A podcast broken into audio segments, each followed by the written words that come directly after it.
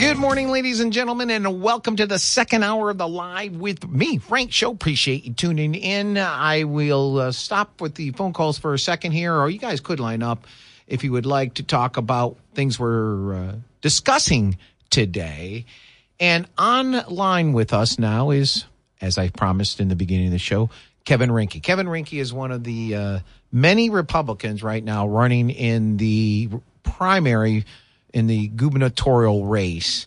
We've spoken to him before. He asked to come on today to talk to you guys about the issues that are occurring out there and what his thoughts on it. So you get an idea of where he's at on these issues or how he would react if you guys were to uh, bless him with the win in the Republican primary and then the general election. So let's go to the phone lines and welcome Kevin Rinke to the show. Good morning, Kevin. Welcome.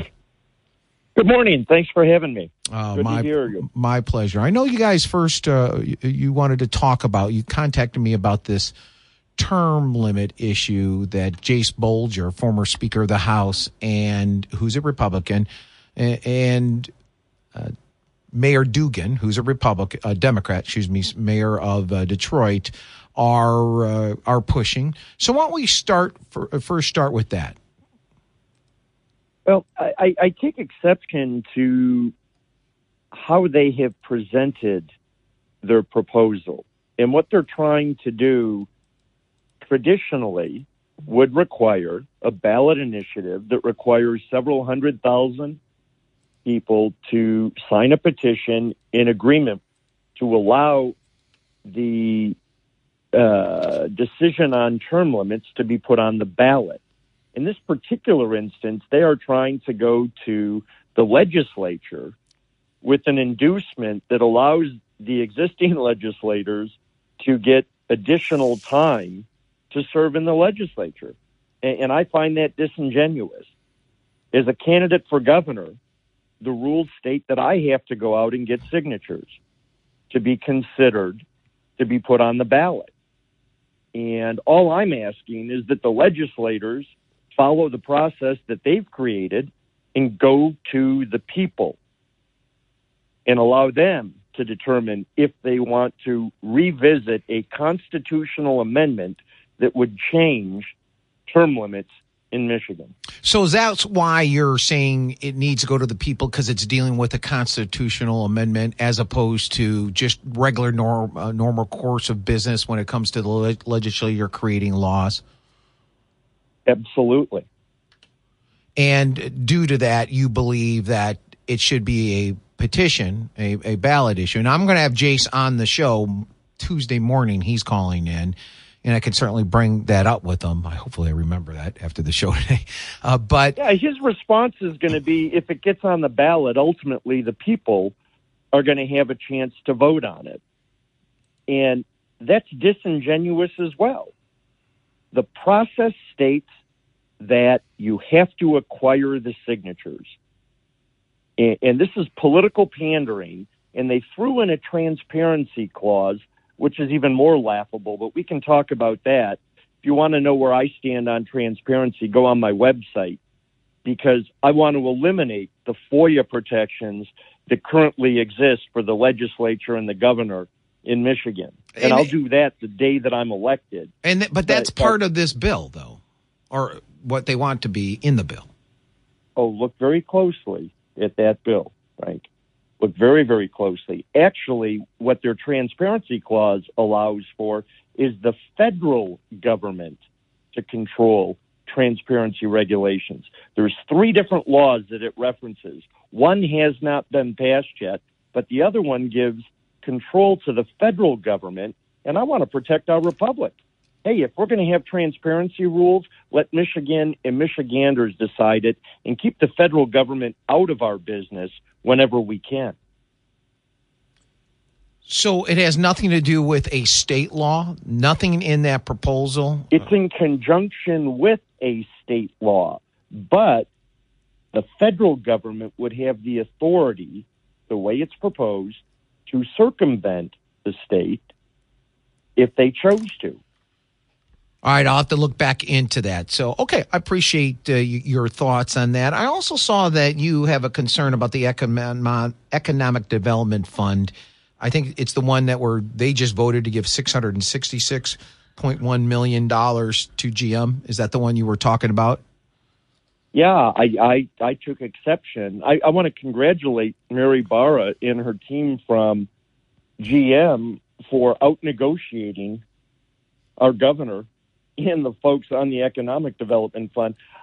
I'm going to tell you that I've never seen GM make a decision in two weeks in my life, and I've worked with them, and my family's worked with them for well over a hundred years. I propose that the decision to bring that business to Lansing was concluded months, if not years ago, and they continued to negotiate as they should in representing their company. But the governor needed a win because she had lost the Ford battery plant. Ford Romeo is closing. They missed out on a huge technological development that ended up in Ohio. And she was willing to use the people's money to try and take credit for a win. And she gave away $888 million. It's now been reduced because GM has changed what they are proposing slightly and um, she wants to take credit for her group doing such a great job, and I think that's laughable. Well, as I pointed out this morning, laughable. according to the state's own numbers, it's supposed to bring 3,200 to 4,000 jobs. I split it down the middle at 3,600 jobs. You divide 3,600 jobs into 666.1 million, you get about 185,000 jobs they're paying GM. $185,000 per job yeah. to bring to the, the company, to bring to the state.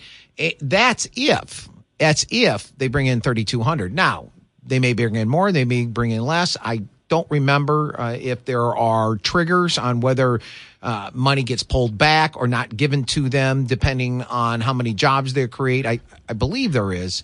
Uh, but I wouldn't put it past them not. I just don't remember after I, I report on so many things. So that's $185,000 per job.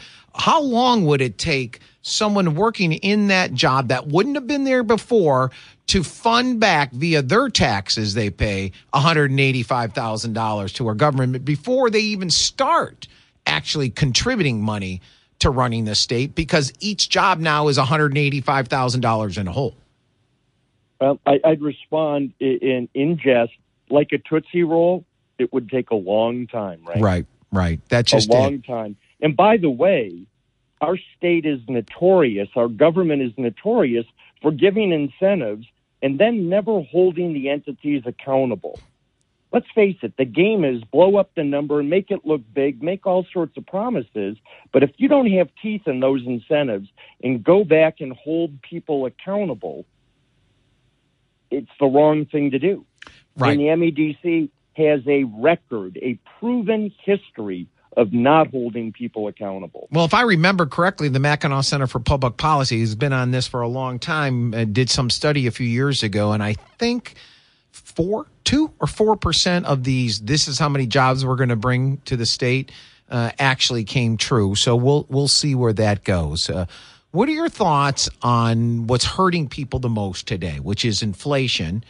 And uh, if you haven't had a chance to, uh, I would certainly look at uh, this piece I wrote this morning, what Congresswoman uh, Rashida Tlaib uh, said about inflation, uh, as well as the audio of her or video of her in it saying it. But what is harming all of us today, all of us, unless you make a lot of money, is every time we walk into a grocery store or any store to buy any, anything, it's through the roof every week it seems like it's going up. And now we're dealing with not only the run up on gas prior to the invasion into Ukraine last week, or what was it? We're on day 10 or 11 or 12, something like that, but also. Uh, that in quote. So every time we're going to the gas station, I'm just wondering why people. I don't see more people who voted for uh, the Democrats aren't doing high fives to each other when they see, yes, yes, we got it, we did it, we did it, we raised the price of gas. You know, I don't understand why they're not doing more of that. But what are your thoughts on that, as well as the vote that came down yesterday, in which 43 out of 51 Democrats voted no to help Michiganders and suspend uh, the uh, 27.2 cents per gallon gas tax? Well, my thoughts are this that it shows that the Democrats have a disregard for the people that they were elected to represent. I believe that in this particular instance, we have record revenue in dollars sitting in Lansing. And instead of throwing them at pet projects or expanding government, how about we use some of that money to give back to the people that elected you and protect them? Cost of living and inflation is at some of the highest levels we've seen in my lifetime, 61 years. And it is hurting the people of Michigan, many of which can't afford to go to work because of fuel costs can't afford to feed their families because of the food increases, can't afford to heat their homes because of the cost of heating oils and natural gas, all because of direct and indirect actions taken by Joe Biden and this governor. Make no mistake, this governor is equally as responsible as Joe Biden, as they have led this country into what currently appears to be a looming economic disaster. Michigan ranks in the 40th or 41st or 42nd percentile for economies during COVID and post COVID, and we are falling fast. The only state in the country doing worse than Michigan is Louisiana. And the people of Michigan need to know it, and the governor can't hide behind the fact that she's responsible for the decisions she made and how it's impacting her people. We're going to take a quick break, come back on the other side to get a couple more questions for you. Appreciate you holding on. You listen to Live with Frank. We'll be right back after this. You're listening to Live with Frank. Don't you feel that way? These politicians are catching the uh, Katie and giving us mules to ride. Literally mules. When aren't they in the donkey family? Yeah, something like that, I believe. On air with us is Kevin Rinke. He is one of the many people running for governor in the Republican primary. Wanted to come on air to talk to you guys about the issues that are occurring today. And you guys then will be able to get an, a sense, an idea of how he would govern. Uh, good morning and welcome back to the Live with Frank show, uh, Kevin. Appreciate it. You have been traveling around the state. Uh, it's my understanding. What, what's give us an update on uh, the race? Uh, where you feel it's at today. What are you hearing on the road? Uh, the fact that there's so many of you, uh, is that uh, creating any type of, uh, for lack of a better term, confusion with the voters out there? Is it too early for people to ta- start taking this seriously? we put in rank just under 9,000 miles last month and never left the state talking to people, uh, doing presentations about the seven principles that I'm going to run on, and they're listed on my website. Uh, they're common sense principles, and they were developed by my interaction with the people around the state. Um, so, in that regards, uh, it, it's interesting because it makes sense to the people when we talk about them, and there's they're they're feeling comfort that if I were their governor, I would represent them on issues that are important to them and that can be bipartisan in nature. Because the governor's role is to run the business of the state. And I believe that Democrats and Republicans agree on about 90% of the items that they expect from government and there's an opportunity for me to do good things for the people of Michigan if I don't get caught up in the politics of Michigan, which are the other 10%. So, in that regard, things on the campaign trail are going great. Uh, being one of, I think, 189 candidates on the Republican side, and that's meant to be funny. Right. There are 12 currently. Uh, it, that'll play out. That's not uncommon. Um, you're going to have the ballot signature requirements, and uh, I, I suspect that a significant number of the candidates currently in the race will not meet those requirements, and, and I applaud them for their effort and um, for their patriotic actions and desires. But um, again, the process is you have to get the signatures, and if you don't, you can't be on the ballot. So that'll narrow itself down to four or five, which is pretty common, I think. All right. So, where can people find out more information? You mentioned your website twice in this interview, but never gave us that website. So, what is that? Yeah, uh, it, it, it's uh, Rinke for Michigan. Um, you, you can find me on Facebook. You can find me on the internet, uh, Kevin Rinke for Governor. Uh, there are a whole bunch of uh, URLs that'll pull you to the website, and um, I, I, hope that people uh, take the time to look. Uh, we are laying out policy, uh, economic policy for the state. We are laying out, our, again, our seven principles, and they were created by the people of Michigan and they make a hell of a lot of sense and they'd make our state a better place to be and they will be implemented uh, when I'm elected governor. All right. Thanks, Kevin. Appreciate you calling in. Right. Great talking to you. Uh, hope we can talk again soon. We shall. You have a great day. That was Kevin Rinke, R I N K E. So, Rinke for Governor, R I N K E you can check him out uh, his website and see what he stands for and as well as what his uh, as you just heard how he would or his thoughts on the current issues of the day and, and that's why i do it yes are these issues different than what he would face if he's governor next year maybe possibly uh, but you're getting an idea a sense of where he stands on that just as any of the others uh, when they come on air to talk to you guys uh, same thing 269 441 9595 if you have a thought about what we're talking about today. I'd love to hear from you. I wanted to uh, make clear because uh, I, I, didn't bring it up earlier, and I should have because I just saw a uh, press release by a state representative, Jim Haadsma from the Battle Creek area, that reminded me of it. So I had to go back and find, oh, where did I put it? Well, now I got to find it again. I know where it is, though. That of the, as I said to you earlier this morning, I think the big news is that Governor Whitmer signed a letter asking the federal government to suspend their gas tax of 18 cents a gallon here in this in all across the country, but in Michigan it would be 18 cents to help us deal with this huge increase. Yet she refused to suspend our, or even suggest that we suspend our, ask the legislature to suspend our tax of 27.2 cents, for, so quite a bit more than the federal. And people are surprised about that. They're asking why, why she wouldn't do that. Well, I said, why are you surprised? That happened during COVID and the unemployment. 600 a month, uh, 600 a week extra federal bump people on unemployment were making a thousand dollars almost a week here in Michigan. Six hundred from Donald Trump, three hundred and sixty-two from the state. Whitmer, if you want to uh, uh, be fair. Actually, no, I take that back. It isn't Whitmer. That was just part of the regular, actual Michigan uh, unemployment fund.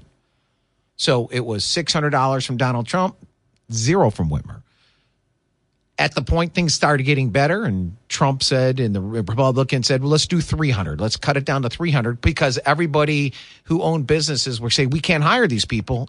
They're making more money sitting at home, sleeping in, watching their TV shows, doing whatever they're doing than they are working for us.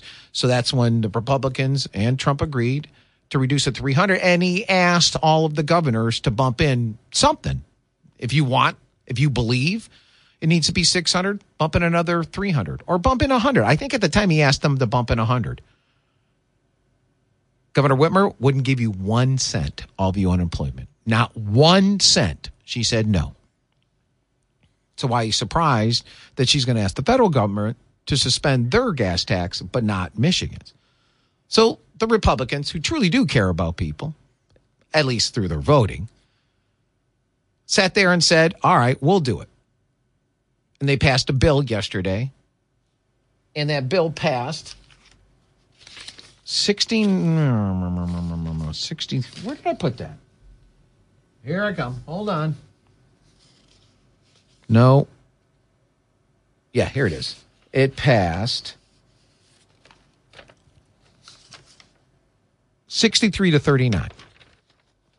The bill had said we're going to suspend our state gas tax of 27.2 cents per gallon for the next six months or some period of time to help with this huge jump in increase in gas price.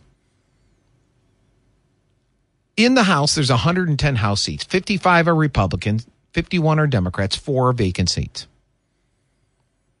Every Republican voted to help you out and suspend that gas tax. 43 out of 51 Democrats voted to not help you out and suspend the gas tax. Of the eight Democrats who voted with the Republicans, was one was, and he's in my listening area, so I want to point it out, Jim Haadsma of Battle Creek. So here are the eight Democrats who voted with Republicans. It's Cambensy of Marquette, is at uh, Camilleri of Brownstown Township, Garza of Taylor, Sabo of Muskegon, Hertel of St. Clair Shores. This is not Curtis Hertel. That's the Senate. This is the House. LaGrand of Grand Rapids, Tandari of Detroit, and Haadsma of Battle Creek in Witwer of Delta Township. So I want to make it known that he did vote to suspend it, which also could mean he thinks he's going to have a tough race coming up this fall because that always happens on each side. 269 441 9595. Lines are open. You're listening to Live with Frank, and we'll be right back after this. Good morning, ladies and gentlemen. Yeah, just a little spoonful of sugar helps the medicine go down. It depends who wants to give you that help and who doesn't want to give you that help. I earlier was talking about that piece I wrote titled Where Does Michigan's Own Representative Rashida Tlaib Think Inflation Comes From? It is a hoot. Michael wrote, quote, obviously she has zero intelligence when it comes to inflation. Our economy revolves around goods and services. These areas have been under attack by the current administration. In this environment, businesses can increase their prices and consequently wholesalers can increase prices. While a shortage of an essential commodity like oil can cause inflation so can an increase in cost related to a commodity suddenly becoming more expensive because of government regulations. The net result of the cycle of expansion is higher prices. A target and annual inflation rate of around 2% is what the Federal Reserve aims for because it indicates a growing economy she has no business being in our political system, as it's clear she's not capable of understanding how our system works. You get what you vote for. Yeah, I've often wondered is that the people who are in her district? And by the way, the new numbers came out 7.9%. Inflation now is almost touching 8% quite frankly, I'm surprised it's only 7.9%. I have to be honest with you. I thought it would be over 8. But it is not good. And by the way, I don't think the recent increase in oil prices is um, is part of this. They say that Inflation rose 0.7% last month or 7.8% on an annual basis. I I'm almost positive and I had the numbers in front of me and I so I, I am positive it was 7.5%. Yes. That's compared to January's increase of 0.6% or 7.5% year over. So that's what I was telling you was 7.5%. Then why does CNBC report that inflation rose 0.7 last month or 7.8% on an annual basis. Possibly it has to do with uh, the numbers and 7.7 real for the month. And over a year, that would translate to only a 0.04% increase or 0.4% increase, if you get what I'm trying to say. I'm looking at 7.8 minus 7 is 7.1. Uh, we were at 7.5% last month.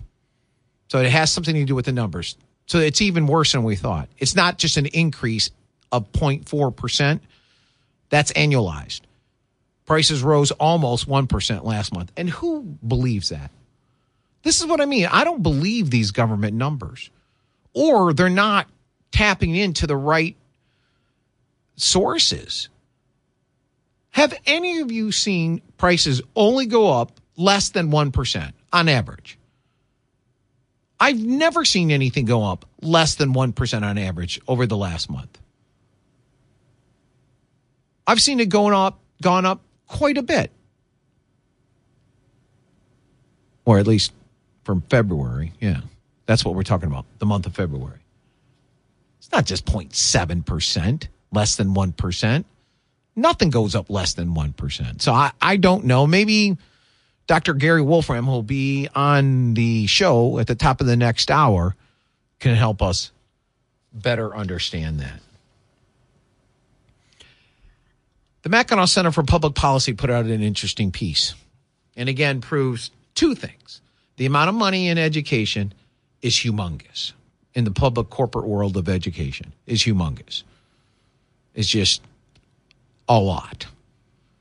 And the games that these uh, media play and how they outright lie to you when they say they're the harbingers of truth. Here, the Gander Newsroom is one of the many new media organizations that have a noticeable political bias. The Gander is owned by Courier, uh, Courier Newsroom, which says, now listen to this. It says its mission is to do credible fact based journalism. That's a quote. Courier Newsroom says its mission is to, quote, do credible fact based journalism, end quote. Courier owns Gander Newsroom. Courier Newsroom says, quote, the media ecosystem in our country has changed and has led to rampant disinformation that has influenced millions of people, causing widespread distrust in our democratic institutions, end quote. Okay, so you got that. No way would Courier News be involved with anybody spreading disinformation from their news organization. On February 23rd, their news organization published an article. A Los Angeles based writer wrote about Michigan. And he claimed a teacher in the Dearborn Public Schools had continued to work, quote, despite years of budget cuts and inequitable funding, end quote. The article quotes a Dearborn teacher saying that the state's public education system is, quote, in desperate need of more funding, not less, in order to meet the needs of the 90% of Michigan students who attend public schools, end quote. So the people who are making gobs of money once they're into the profession for a few years, making hazard pay for sitting at home, for bringing all of this horrible, horrible trauma to our kids from both a physical, a mental, and emotional aspect is complaining they need more money. Now, the Courier newsroom repeats teachers unions talking points by saying quote a coalition of right-wing politicians donors and activists are exploiting real issues surrounding students mental health an exodus of teachers from the workforce and educational inequities and to decimate michigan's public schools end quote. Now remember they say they'll do have nothing to do with people spreading disinformation you ready? State funding for Dearborn Public School District increased from 121.6 million in 2009 10 to 192 million in 2021 22. And that figure neither figure they say includes local or federal money. That's just state money.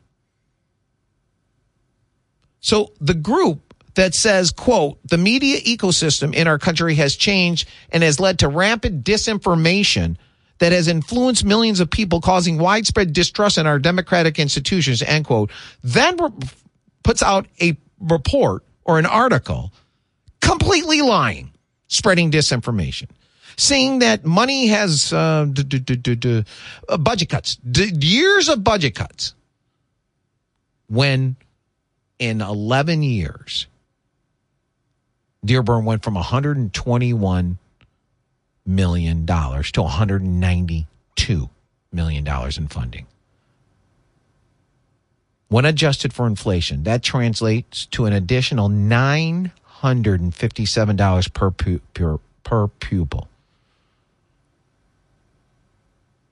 So, how is that, quote, years of budget cuts in, in inequitable funding, end quote? On top of it, Dearborn got $140 million in COVID slush funds. talk about disinformation. The group that says it's always the ones, it's like it, they're Democrats. That's what they are. They'll always deflect by saying you're doing it. We got to say they're doing it before they find out we're doing it.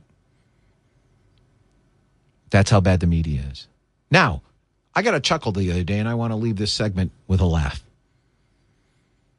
The other day, the media and Biden administration said they're concerned that Putin's determining what info can get into the media and what can't. Now, that, my friends, is hilarious. The people, the media, and the Biden administration, the Democrat Party, who are in bed with the social media and the news organizations out there, telling them what they can and can't do, or forcing them or uh, leaning on them not to report information is worried that Biden, choose me, see, it's because it is Biden, Putin, same thing. Putin is doing what they do, and they don't like that. Do you guys think that's funny? 269 441 9595. You listen live with Frank. You're listening live with Frank. Appreciate that very, very much. And let's talk a little bit more about education. It's being reported here that young children are continuing to miss key reading benchmarks at a higher rate than before COVID-19 pandemic. And this is according to studies. A group called Amplify Education Study said the number of students nationwide whose literacy skills are considered developmentally, quote, on track, end quote, has not yet returned to pre COVID 19 levels. A greater percentage of elementary school students across all grades were deemed to have literacy skills that were, quote, far behind, end quote, and needed, quote, intensive intervention, end quote, compared to before the pandemic, according to, again, Amplify Education Study. We were told they were, we were told they were getting a great education. I specifically can see Whitmer now telling us how great of an education they were getting. It says similarly, the percentage of students with below average reading proficiency scores in Virginia hit the highest levels ever recorded by the University of Virginia. Phonological awareness literacy screening in the fall of 2020, according to a UVA study, found what researchers called developmental, quote, especially alarming, end quote, and noted even as students made their way back to classrooms in the last school year, they were still grappling with the effects on education because of the schools' shutdowns. The decline in reading proficiency was especially pronounced among who? Who do you think it was especially pronounced in? What group? The group that they say they care about more than you whiteys black and Hispanic students. Quote, the decline in reading, reading proficiency was especially pronounced among black and Hispanic students, English language learners, and econom- economically developed and disadvantaged students, according to the UVA study, University of Virginia. So again, the ones they tell you they care about, they don't.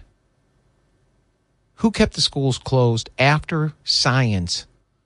Science in the summer of 2020. Science. Fauci and the head of the FDA both said open the schools. Democrats,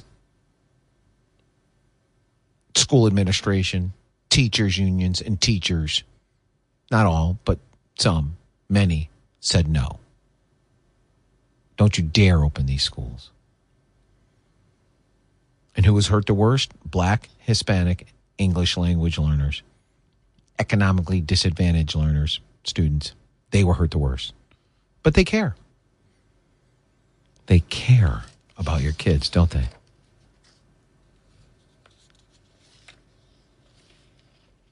Wisconsin teacher training. Here's just another example. I know it's in a different state, but this is why you need to be on top of what's happening at your schools. Wisconsin, Wisconsin, excuse me, teachers training literally said on the slide, parents are not entitled to know their kids' identities. End quote. Wisconsin School District told educators that parents are not, quote, entitled to know their kids' identities, end quote, according to a training slide obtained by a conservative watchdog group. And isn't that sad? It's the right that has to expose this, not the left. They don't want to uh, expose it, or certainly don't try. The Eau Claire Area School District held an equity, diversity, and inclusion professional development session on February 25th. More money that's not going to train or educate your kids. It's going into these pockets of these hustlers. It included a slide on safe spaces in the classroom. This is being reported by the Federalist. Quote, this is on the slide. Quote, remember, parents are not entitled to know their kids' identities. That knowledge must be earned. Teachers are often straddling this complex situation in ECASD, our priority is supporting the student, end quote. They went on to say that's why we shut down all the schools not to teach the students because we support the students. Uh, I'm paraphrasing on that one. So, what teachers? They earned it.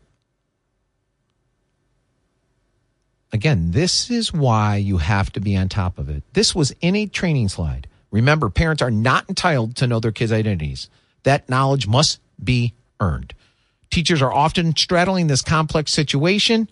In ECASD, our priority is supporting the student echo. Think about how the left is attempting to break that bond as much and as hard as they can between parent and child. You see it all the time now. Worse at schools. But isn't that what was it Stalin?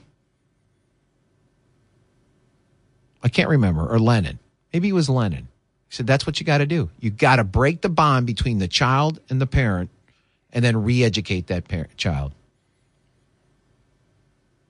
This is unbelievable. The superintendent said, quote, I have no comment, end quote.